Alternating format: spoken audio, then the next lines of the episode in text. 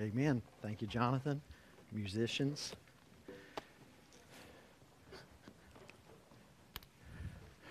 Well, good morning. Am I on? Can you hear me? Am I on? Okay. It's good to see everybody. Happy Valentine's Day. I trust that uh, you've got your reservations made for where you're having lunch or dinner tonight. If you don't have them made yet, you can forget it. You're not going to get one. Uh, some of you have found that out. The long, long waits at places uh, tonight. But it is, uh, it is good to see you on this Valentine's morning. And uh, hope and pray that it's a special day for you and your loved ones. I'm going to bring a message this morning out of 1 Corinthians 13. If you will find 1 Corinthians 13, we're going to read the entire chapter. And based on the old Hallmark saying, we're going to look this morning at the subject matter when you care enough to send the very best when you care enough to send the very best, because we know that Jesus perfectly exemplifies what is being spoke of, spoken of here in chapter 13. So, would you stand with me for the reading of God's Word? And I am actually going to be reading from the NIV translation this morning, mainly because of the way they handle verse 3. It's generally agreed now among scholars that the way the NIV, 2011 NIV handles verse 3 is probably the correct way. And so, because of that difference there, I'll be reading from the NIV this morning. Paul says, If I speak in the tongues of men or of angels, but do not have love, I am only a resounding gong or a clanging cymbal. If I have the gift of prophecy and can fathom all mysteries and all knowledge, and if I have a faith that can move mountains but do not have love, I am nothing. If I give all I possess to the poor and give over my body to hardship that I may boast, but do not have love, I gain nothing. Love is patient, love is kind. It does not envy, it does not boast, it is not proud. It does not dishonor others. It is not self seeking and is not easily angered. It keeps no record of wrongs. Love does not delight in evil, but rejoices with the truth. It always protects, always trusts, always hopes, always perseveres. Love never fails. But where there are prophecies, they will cease. Where there are tongues, they will be stilled. Where there is knowledge, it will pass away. For we know in part and we prophesy in part, but when completeness comes, what is in part disappears. When I was a child, I talked like a child. I thought like a child. I reasoned like a child. When I became a man, I put away ways of childhood behind me. For now we see only a reflection as in a mirror, then we shall see face to face. Now I know in part, then I shall know fully, even as I am fully known. And now these three remain faith, hope, and love, but the greatest of these is love. Let's pray together, please. Father, we're so grateful for these words in the inspired scripture. God, this is your word. And I pray that your word would shape our lives and conform us more and more daily to the image of Christ. We thank you for your purposes in us to make us more like Jesus. And Father, we see a passage here that we cannot live out without the supernatural power of Christ within us. I pray that the power and presence of your Holy Spirit would help us each day that these words would not simply be words on paper, but reality in our lives. And Lord, as we practice this, we are reminded of what Jesus said to his disciples in John 13 that if we love one another and we love one another like this, then the world will know that we are your disciples. May that be the case. May we understand as we live out this passage that we will be more effective in our witness at pointing others to Christ. For it's in His name that we pray. Amen. Thank you. You may be seated. As I mentioned, the Hallmark Company uh, used to have the advertisement slogan when you care enough to send the very best. Folks, I don't know if you're like me, but when you walk down the aisles now of the grocery stores or drug stores or Walmart looking for the perfect greeting card, I, am not sure from what I read on the cards anymore that they're giving us their very best. Some of these companies need some better writers. You know, I, I received a humorous email related to this a number of years ago. Glenn Tucker sent me an email he, uh, as he sends out a lot of funny emails to people in the church from his real estate office. And uh, he said that somebody in his office had pointed out when it came to uh, being a husband or being romantic that he was really a slug and needed to do better by Liz. And so he said, So here it goes. In celebration of Valentine's Day, I've decided to send Liz a poem. And here it is Roses are red, violets are blue. I sell real estate, and so do you.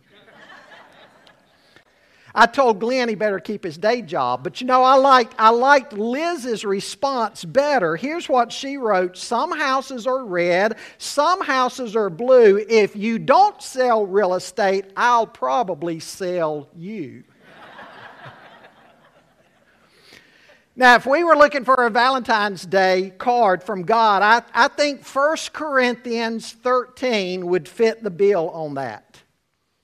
And as I've already mentioned, what we really need to see is that only one, Jesus Christ, perfectly demonstrates what we see in this chapter. Nobody displays love quite like God, but of course, in His display of love, He shows us the pattern that we are likewise to follow. Now, you'll remember the situation at Corinth. Corinth was a very unhealthy church environment. There were divisions everywhere over personalities. They were chasing after certain personalities in the church that they preferred. They were also suing one another, taking one another to court. And Paul had to tell them how inappropriate that is in the body of Christ, that it would be better for you to take a loss than to sell, uh, sue or brother or sister. There was rampant immorality in the church, and they were also divided over gifts of the Spirit. They tended to like the sensational gifts more. Things like tongues and working of miracles and so forth. And all of that sets the stage for what we see here in chapter 13. But you know, we really need to begin 13 with the end of chapter 12, where Paul says, And now I will show you a more excellent way. The way of love is the more excellent way over all other ways of conducting ourselves. If we can get that right, then these other things will fall into place. Now, one scholar has said that this chapter is probably the greatest, strongest, and deepest, most profound thing that the Apostle Paul ever penned. And what we learn here, as far as a central idea or central thing that we see in the text here, is that in the life of the believer, in the life of the church, the most important thing is not the carrying out of gifts but it is the practice of genuine Christian love. I hope you'll take notes with me this morning, and if you are, the first thing I want you to write down is the value of love. The value of love. Go back to verse 1 with me, please, because Paul says there, If I speak in the tongues of men or of angels, but do not have love, I'm only a resounding gong or a clanging cymbal. If I have the gift of prophecy and can fathom all mysteries and all knowledge, and if I have a faith that can move mountains, but do not have love, I'm nothing. If I give all I possess to the poor and give over my body to hardship that I may boast, but do not have love, I gain nothing. Paul's talking there about the value of love. Love is to be the reason, it's to be the driving force behind everything that we do. And so he sets up these various scenarios that he's talking about here the tongues of men and of angels, the mountain moving type faith, the, the giving over our bodies to hardship and so forth. All of these scenarios, let's look at some of these. First of all, he talks about the tongues of men and of angels. We see the gift of tongues in Acts chapter 2. And what we see there in Acts chapter 2 about different tongues is it's different languages. It's the ability to speak in a language that you've not studied, that you've not learned. It seems to have been a temporary gift, though certainly not everybody would agree with that. For the most part, it appears to have passed away, though, even before the New Testament was complete, because you don't see it being discussed or present in any of the other letters. You don't see it in Romans, you don't see it in Galatians or Ephesians or Philippians or Colossians, or for that matter, anywhere else as you read through the New Testament. And so, if it's so critical to being a believer, as some charismatics today would have us to believe, we only see it at a couple of places in Acts where it's clear that language is being referred to, and we see it being perverted in Corinth. In Acts, it was a sign that the gospel was meant for all people, just as Jesus stated in the Great Commission. It was also a sign to the unbelieving Jew that God was now extending the gospel to other people groups around the world who spoke different languages other than them. That was the significance of it. God was reaching all of those nations that had come to Jerusalem for the Feast of Pentecost. The way Jews would travel home for that particular festival because of the time of year it was at and the fair weather, travel was easier, and they would come in from all different parts of the Roman Empire where they were speaking different languages. And on the day of Pentecost, they were hearing the apostles preaching the gospel in their own languages, again, symbolizing how the gospel is to go to the ends of the earth. Now, at Corinth, they had perverted the gift, it would seem. And they had tried to turn it in to something personal to the individual believer. That it was sort of a private, ecstatic utterance to build them up in some way. But he says here, what if I have the legitimate gift of tongues and could speak with the language of men and of angels? What he's describing here probably is somebody who has a very impressive command of language, somebody elo- eloquent, somebody who's able to get up and mesmerize a crowd with their words. He might have had in the back of his mind somebody like Apollos the early disciple Apollos is, is one who was discipled. And he would sometimes travel with the Apostle Paul, and he was an extremely eloquent man. There was nobody in Paul's circles that even could begin to preach or speak like Apollos could. And apparently, he went to Corinth after Paul had been there, and he had a very uh, fruitful ministry.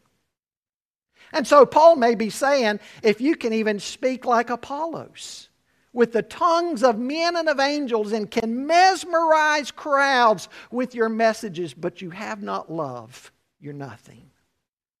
And then he mentions the gift of prophecy. This is the ability to know and declare the Word of God. It refers to the proclamation of the Word of God through the power and presence of the Holy Spirit. Now, before the canon of Scripture was completed, it was used in the sense of foretelling to give revelations, the prophets or apostles giving new revelations from God. Thus says the Lord. Now, today it's used more in the sense of forthtelling. In other words, forthtelling what's already written in God's Word because God's not writing new books of the Bible. Aren't you glad you don't have to order a new Bible on Amazon every month because that past month God's given new books to the Bible, new revelations? We believe the canon is complete now. And so, prophecy in the sense of forthtelling what God has told us in His Word. Now, in chapter 12, verse 28, Paul refers to prophecy as one of the greater gifts. It's better to be able to proclaim what God has said in His Word to the whole body of Christ than to try to speak in an unknown tongue that maybe no one present will understand. You know, when I was a student at Wingate College one Sunday night, a friend of mine wanted me to go to a local church and tell him, some of the college students were going there, and he wanted me to tell him what I thought. Uh, it, it, was a charismatic church. There was, there was virtually no preaching of the word that night. In fact, I don't remember any preaching of the word that night. Other than the music, the whole emphasis was the preacher was down front trying to get people down front who didn't have the gift of tongues to come front, come down front. People would lay hands on them and he was coaching people on how they could speak in tongues. Well, that seems to be the very opposite of what Paul is trying to say here. To not do something like that. And then we see the special knowledge and mysteries. This refers to the kind of person whom God gives to the church that everybody looks to as having a good head on their shoulders. It's the, it's the kind of person that when the church is facing huge decisions, they seem to be able to offer words of wisdom and good sense. Discernment may be a good way to define it. It reminds me of Joseph in the book of Genesis. God gave Joseph this special kind of knowledge and discernment over mysteries. And then Paul mentions here mountain moving type of faith. He's not referring to saving faith, but somebody who not only has saving faith, but miracle working type of faith. The phrase able to move mountains became proverbial for mountain working faith. We still say things like this today. So and so has that mountain moving type of faith. And this is the type of person that we like to go to with our prayer request. Will you pray for me? Will you pray for this situation? And then he mentions people with gifts of giving. And there's a word here that has to do with the idea of a small little morsel. It has to do with the idea of giving up one's wealth in small amounts. You divide up your wealth in small amounts, and the tense is significant too. In a once for all type action, you take all of your assets, all of your wealth, liquidate everything, and in bite sized chunks so you can help the most amount of people you, you give it out like that. Folks, on the surface, it's hard to imagine somebody doing that without love being the motive. But I want you to remember what Jesus said in the Sermon on the Mount. Jesus spoke about people sometimes giving at the temple, giving in such a way, even large amounts, so they would be seen by men and praised by men. So, even doing something like that, you could be doing it for the wrong motive. And then he mentions, as most translations read, his body to be burned, or again, as the NIV says, give over my body to hardship that I may boast. And it's probably more broad like that. Whatever you do, whatever type of sufferings, whatever type of hardships you go through as a Christian. And then later on, it may be giving over your body to be burned, being a martyr that way. I mean, I think of Daniel's three friends in the fiery furnace. They would rather die than give up their convictions. And so Paul's talking about here somebody who would either face suffering or hardships or maybe even martyrdom for the sake of the gospel. But again, if you did that to call attention to yourself, it wouldn't be worth anything. Folks, when you look at these first three verses, it's, it is a very impressive list. And yet, Paul mentions there's one thing that is absolutely indispensable to all of these things happening. And what is that one indispensable motive? It's love. It's love. It's love that God recognizes. It's love that gives meaning to all of life and all that we do. And the word here is agape love, that self giving type love. The type of love of John 3:16 for God so loved the world that he gave his only begotten son. An agape love, a sacrificial, self giving type love for the sake of others. That's what matters most. Again, that's the type of love that Jesus said would cause the world to sit up and take notice and say, you know something? Those folks down there at that church, they really do know Jesus and love Him the way they love others. You know, we could probably say it's the lack of agape love that's probably hurt the church down through the centuries more than any other single thing. Now, before we move on, let's bring these verses down even more to where we live today. You can go to church every single Sunday. You can be faithful at church every single Sunday, and it's a big fat zero if you're not filled with love. You can tithe.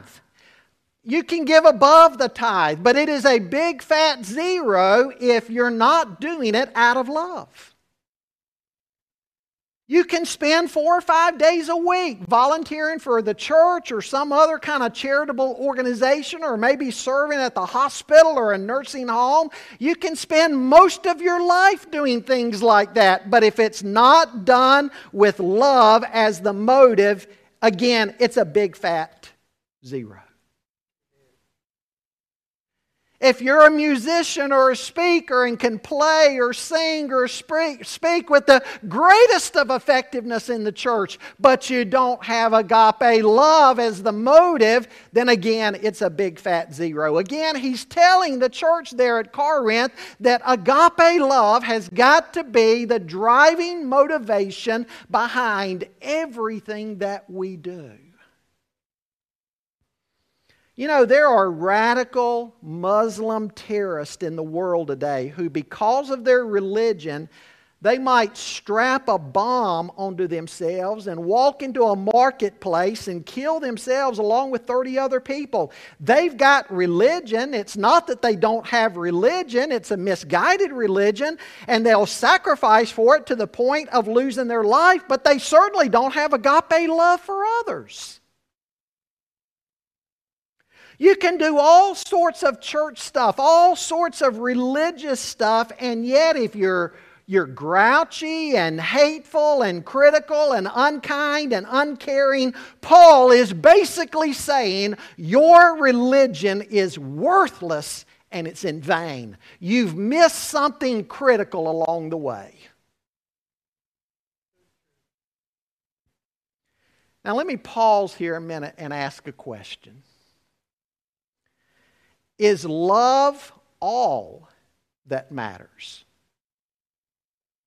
Sometimes I hear that today. You can be in a discussion over doctrine, over certain difficult matters going on in society, and people might disagree, and then somebody speaks up and says, Folks, none of that matters. All that matters is love. Well, again, does the church need to do a better job today of love? Absolutely. But is love really all that matters? No. Because even in this very letter, if we were to turn over to chapter 15, Paul lambasts those who were teaching against the resurrection of Jesus. And he explained how important it is to embrace the doctrine of the resurrection of Jesus. You see, folks, truth matters. In Jesus' high priestly prayer in John 17, he said, Father, sanctify them with your truth. Your word is truth. Jesus called God's word truth. And he said of himself, I'm the way, the truth, and the life. If love is all that matters, then we could ask, why do we have any instruction in the Bible at all? Why, why do we even have a Bible? I mean, if love is all that matters, we don't really need anything taught in the Bible. We need love and truth. Love and truth.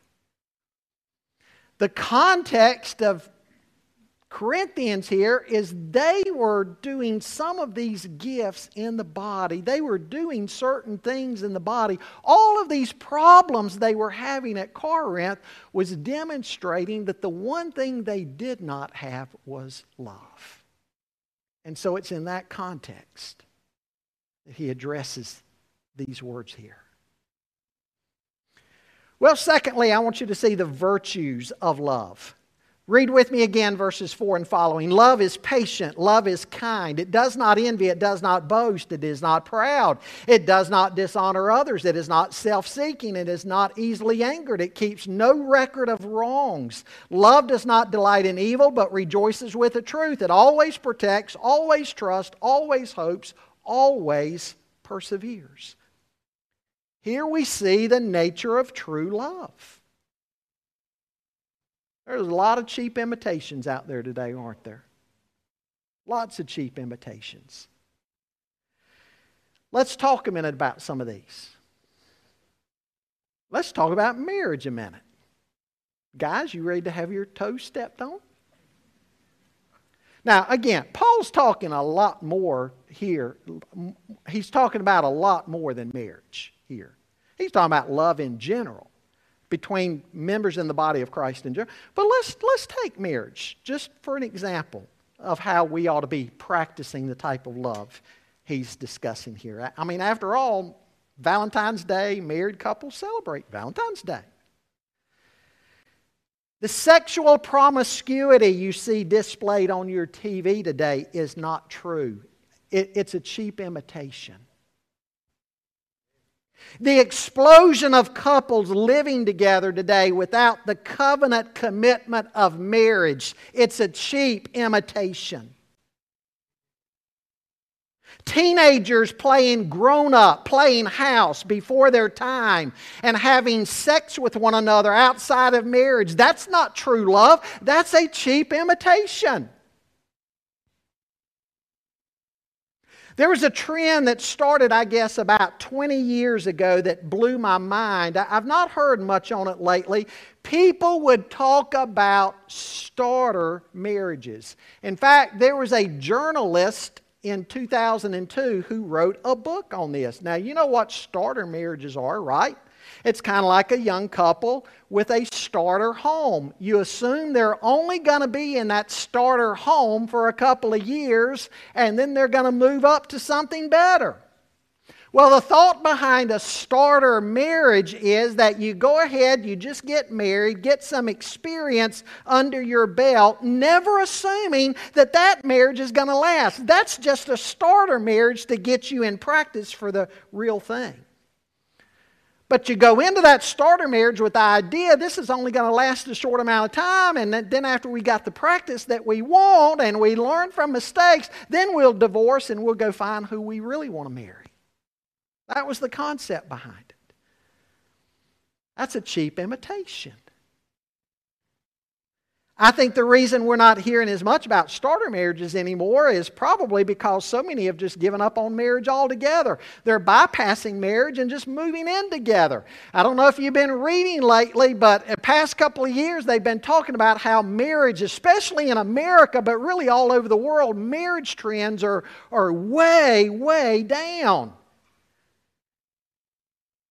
Time magazine recently did a did an article on this and they were looking at this and they were looking now at how marriage is viewed in such a fluid way in society and how now it's becoming just about everything. And they they interviewed people up through age 34 and this is not to pick on on younger people. It's just to help us to see in the church how how ideas out in society today are shifting so much and some of the challenges that we've got ahead of us. But in this Time magazine article and surveys they did, they came out with different models that are being promoted now of marriage. There, there's now the presidential model of marriage. You know what that is, right? You go into it for four years. At the end of four years, you can re up for another four years, but at the end of eight years, one way or another, it's done and you move on. The presidential model. Then almost half of younger generations, uh, 43%, want a beta tested marriage. The marriage union can either be formalized or dissolved after two years with little or no paperwork. In fact, in 2011, Mexico City unsuccessfully proposed laws for a beta tested marriage of this nature. Now, fortunately, there was a healthy number of millennials, almost one third, who said that marriage ought to be for life, and they'll even go further than that. They said that in society there ought to even be laws making divorces illegal.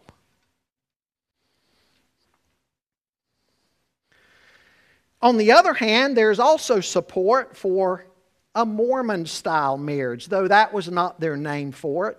You have different spouses at the same time for different purposes. A marriage might be one man, three women, one woman, three men, two men, two women, two men, six women. It might be your, your group. Whoever hangs out in your group, maybe a dozen of you. And, and they just want, hey, why can't we all just be in a group marriage together and everybody brings something different to the table and everybody has a different purpose for being, for being in the marriage and just make the combinations of who's involved, whatever you want the combination to be. It doesn't matter and it doesn't matter the number. That, that the fluid type model. And then finally, there's a real estate model. Just like we have loans today five year loans, seven year loan, 10 year loan, 15 year loan, 30 year loan. You go into marriages, you, you get yourself a five year marriage. Or you get a 15 year marriage or a 30 year marriage if you really want to go for the long haul. But again, it's like, it's like a financial contract. At the end of that, it's simply dissolved, it goes away, it's no more. And that's what some people are wanting. And along with all of these models, they're saying they want the paperwork and the lawyers and everything to go away so that at the end of these models, it's just dissolved, it's done. There's no fuss about it.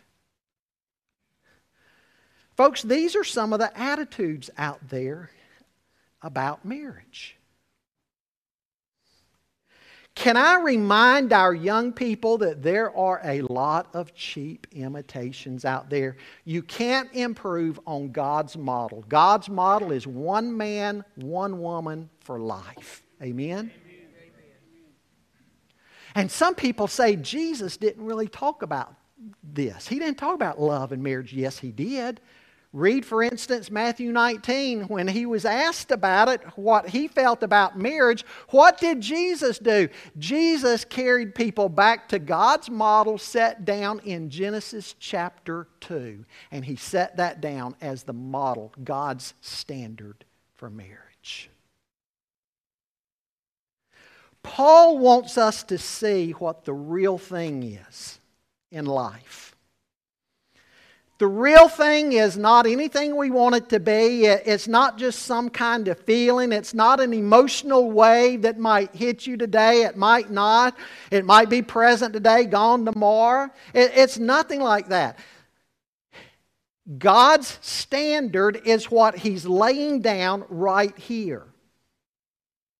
And let's not forget that God's standard for love is even towards those who don't love us back.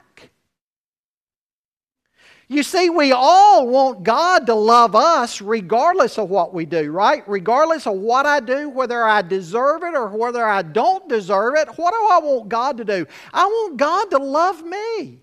We all do, right? We want God to love us regardless.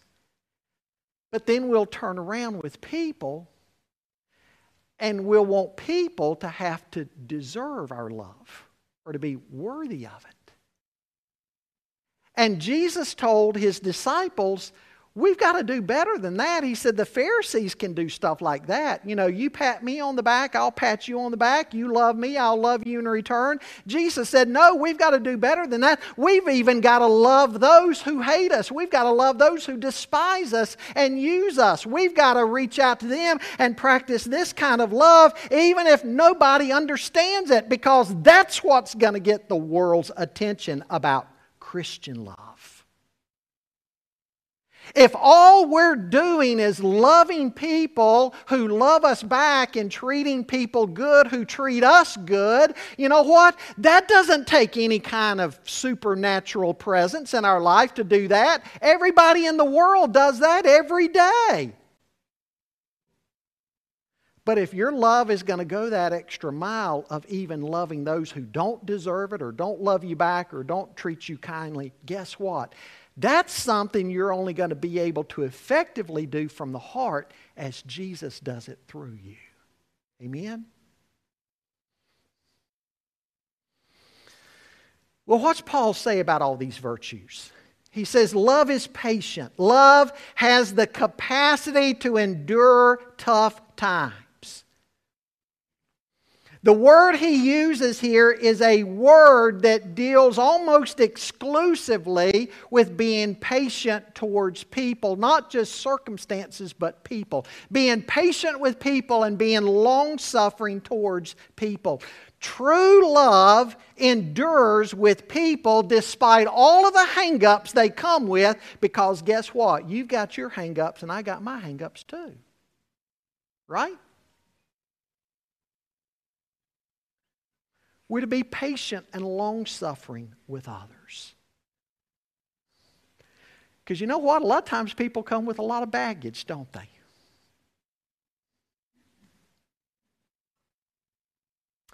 The Bible says that true love will be patient, it will endure, it will suffer long with people. And you know what this is modeled on? It's modeled on God's patience. 2 Peter 3 9 says, God is long suffering and patient, not willing that any should perish. So, our long suffering and patience with people is because God, who is supposed to be in us through the power and presence of His Holy Spirit, He's long suffering and patient. It's not that we're just patient and long suffering because we had a good night's sleep last night, but it's because God is in us. And then he goes on here to say, Love is kind. This is the positive side of patience. It not only endures, but it responds with kindness. It returns kindness when the flesh wants to respond with something else. Now, be honest.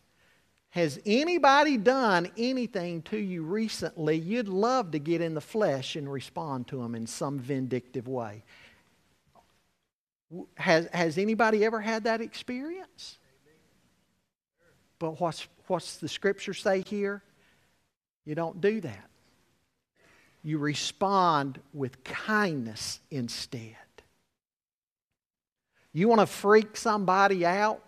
Who's mistreated you or said something bad to you, you respond to them with kindness, and they're not going to know what to do with it. You know, I might be talking to some couples here this morning in your marriage. There needs to be a little bit of kindness. Then he goes on to say, Love's not jealous or it doesn't envy. It's not displeased over the successes of others. You know, sometimes we can hate it when something good happens to somebody else and yet it hasn't happened to us. And we resent that. The Bible says love is not like that. We're to be happy for others and we're to want good for them and we're to love it when they get good, when they have successes.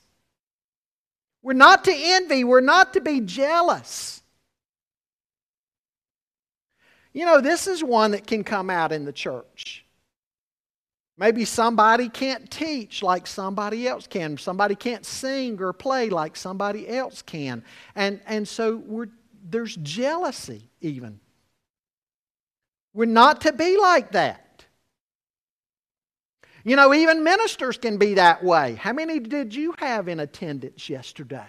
What was your Lottie Moon offering? What's your budget offering? And there's all this boasting. I mean, you ought to hear some of the boasting sometimes in these ministers' meetings. And that really bugs some guys jealous because that might not be happening in their ministry, and yet they might even be more faithful than where it is happening. We're not to envy or be jealous. He goes on to say, Love does not brag. The Corinthians were bragging over all of their abilities. They were, they were building up their abilities, their spiritual gifts, and they were downplaying others and they were causing division in the body because they were claiming that the church needed them more than the church needed Brother Joe over here with his gift. Can you imagine that in a church? People were actually walking around in the Corinthian church boasting that the church needed them more than it needed somebody else. You know, Paul says elsewhere if there's going to be any boasting in the church, let us boast in the cross of Jesus Christ. He's the only one we boast in. And boasting can also be like that boasting and bragging, that one upmanship game, right?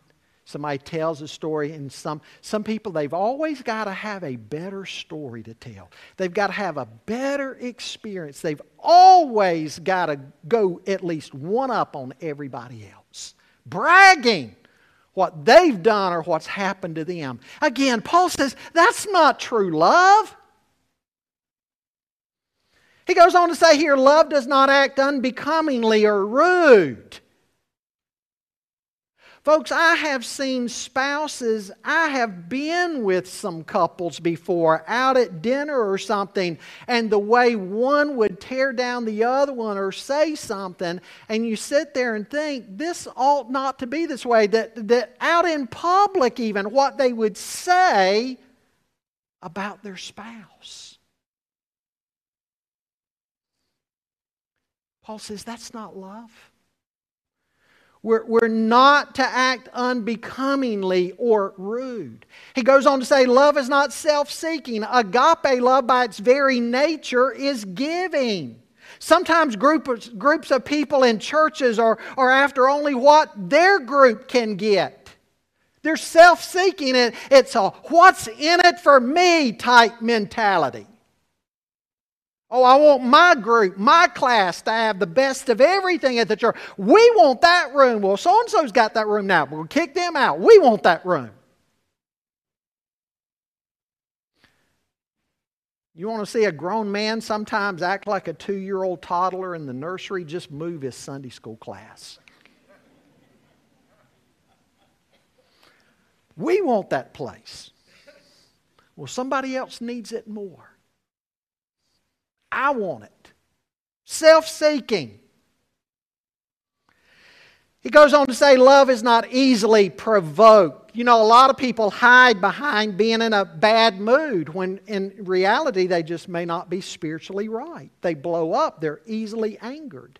That's not just an emotional problem, that's a spiritual problem. You get in a church meeting, something doesn't go their way, they storm out. Nobody should ever have to walk on eggshells around you or me. That's not love. Then Paul says, no record of wrongs being kept. Now, here's another marriage killer, right? I remember when you came home late on Valentine's Day 22 years ago, and it's bugged me ever since. I've not said anything till now, but I've never forgotten that. Keeping a record of wrongs.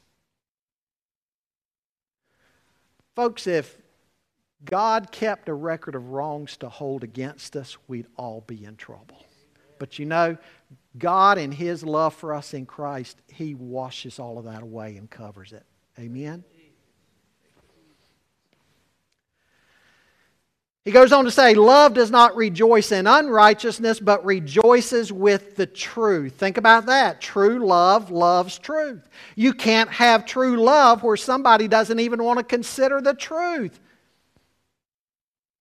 And then he says, Love bears all things. Has the idea of protecting or covering, covering others' mistakes. I think of Noah's son who, who saw him drunk and naked and wanted to make a big deal out of it. But remember what the other brothers did? They covered their father's nakedness.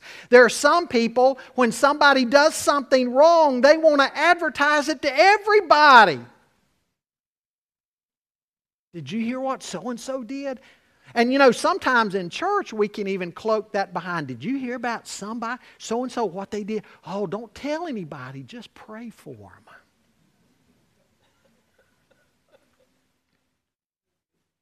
Do you love to point out the shortcomings and faults of everybody around you?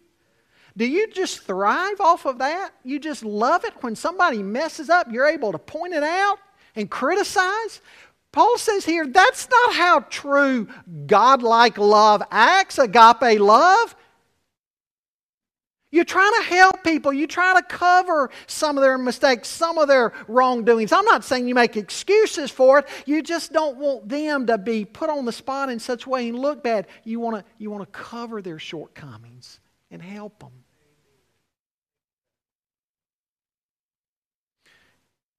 And then he says, Love believes all things. This refers to not always looking for the worst in people, not being so critical about everything. You're willing to give people the benefit of the doubt. Somebody says, You said this or did this. The other person says, Yes, I did say that, but that's not what I meant. You took that in the wrong way. You took it a bad way. I meant it this way. You to say, Okay, I'm going to take you at your word. You meant it in a good way. I hope you do that. Love believes all things. Folks, when you look at when you look at what Paul is saying here, this list that begins in verse 8 and following, or excuse me, verse 4 and following, what love is like, the true nature of it. When you look at this, I can't think of a time in our lives, a time in our society where we needed stuff like this any more than we need today. People continue to talk to me and show me things that's on social media and what some Christians are even saying about other Christians and all the hate and division that's going out there in society. And even pastors are saying in their churches they've never in their whole ministry seen anything like what's been going on this past year. Everybody's at everybody's throat about everything. And I think Paul would say, Would you just take a time out and go back and read 1 Corinthians 13?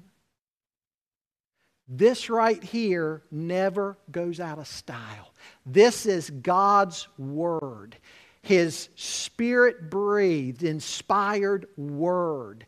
And it's the same yesterday, today, and forever. It never goes out of style. And I think in society today, this is a chapter that we've forgotten and we need to get back to.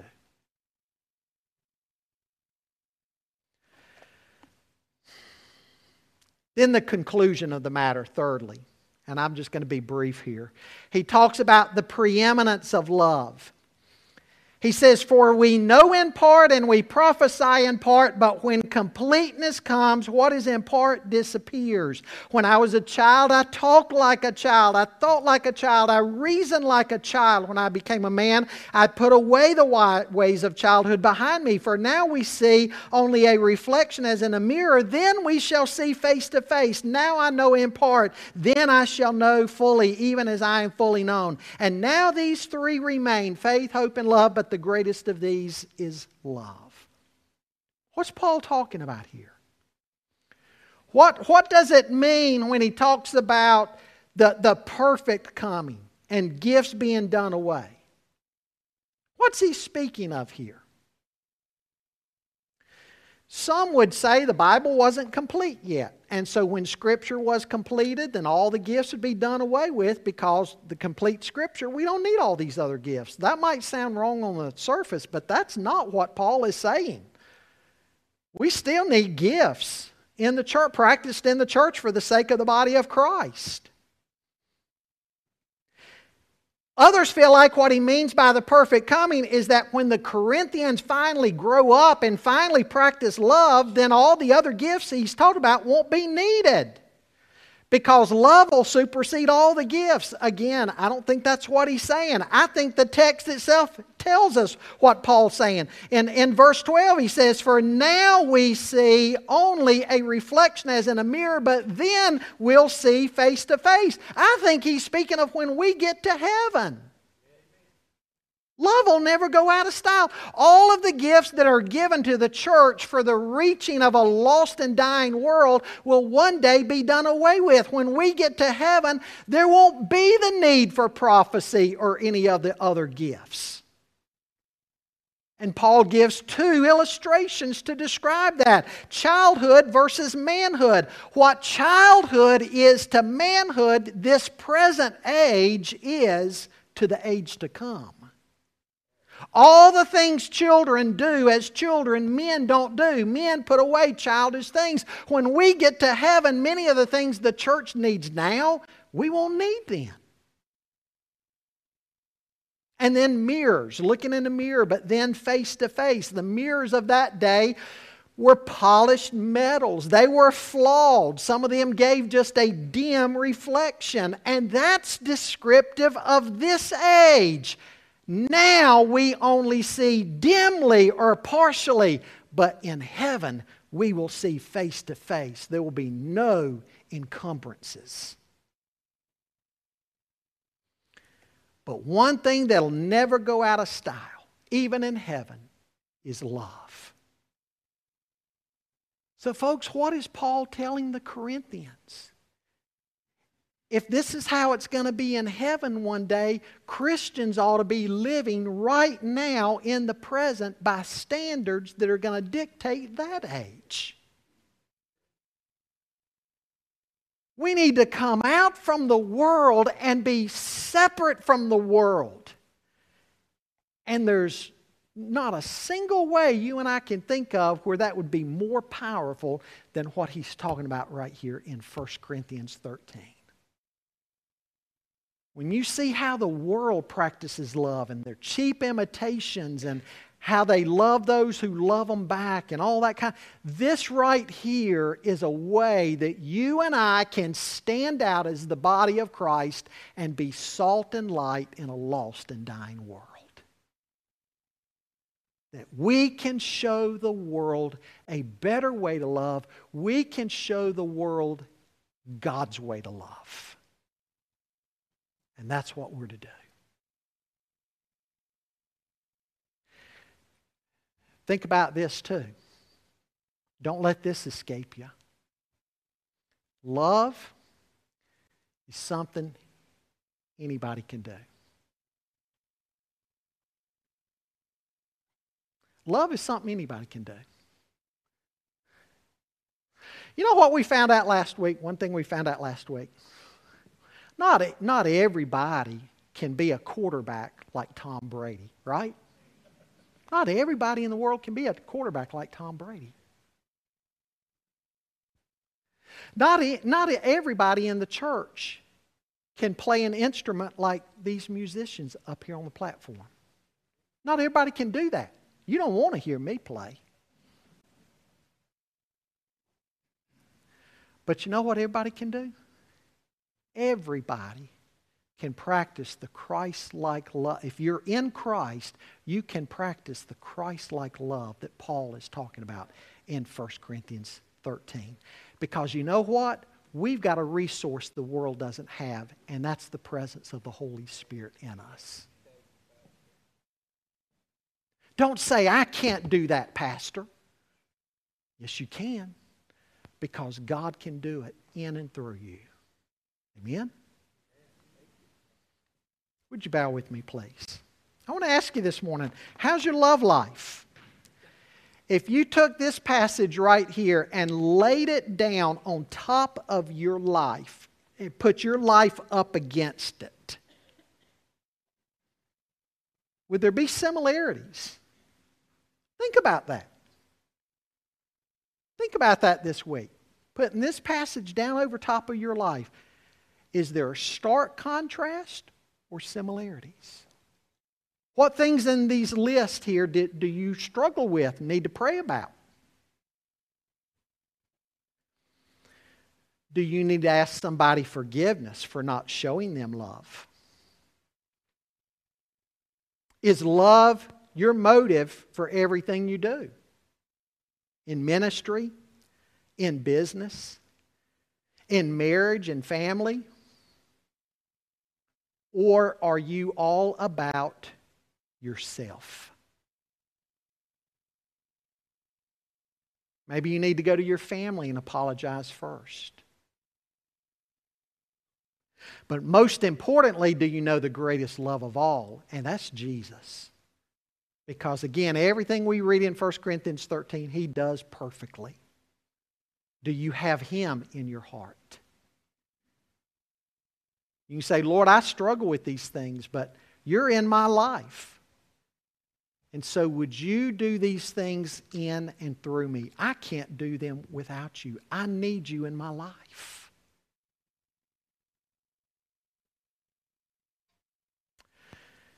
Father, on this day when we celebrate love, help us to look at our lives to see if we reflect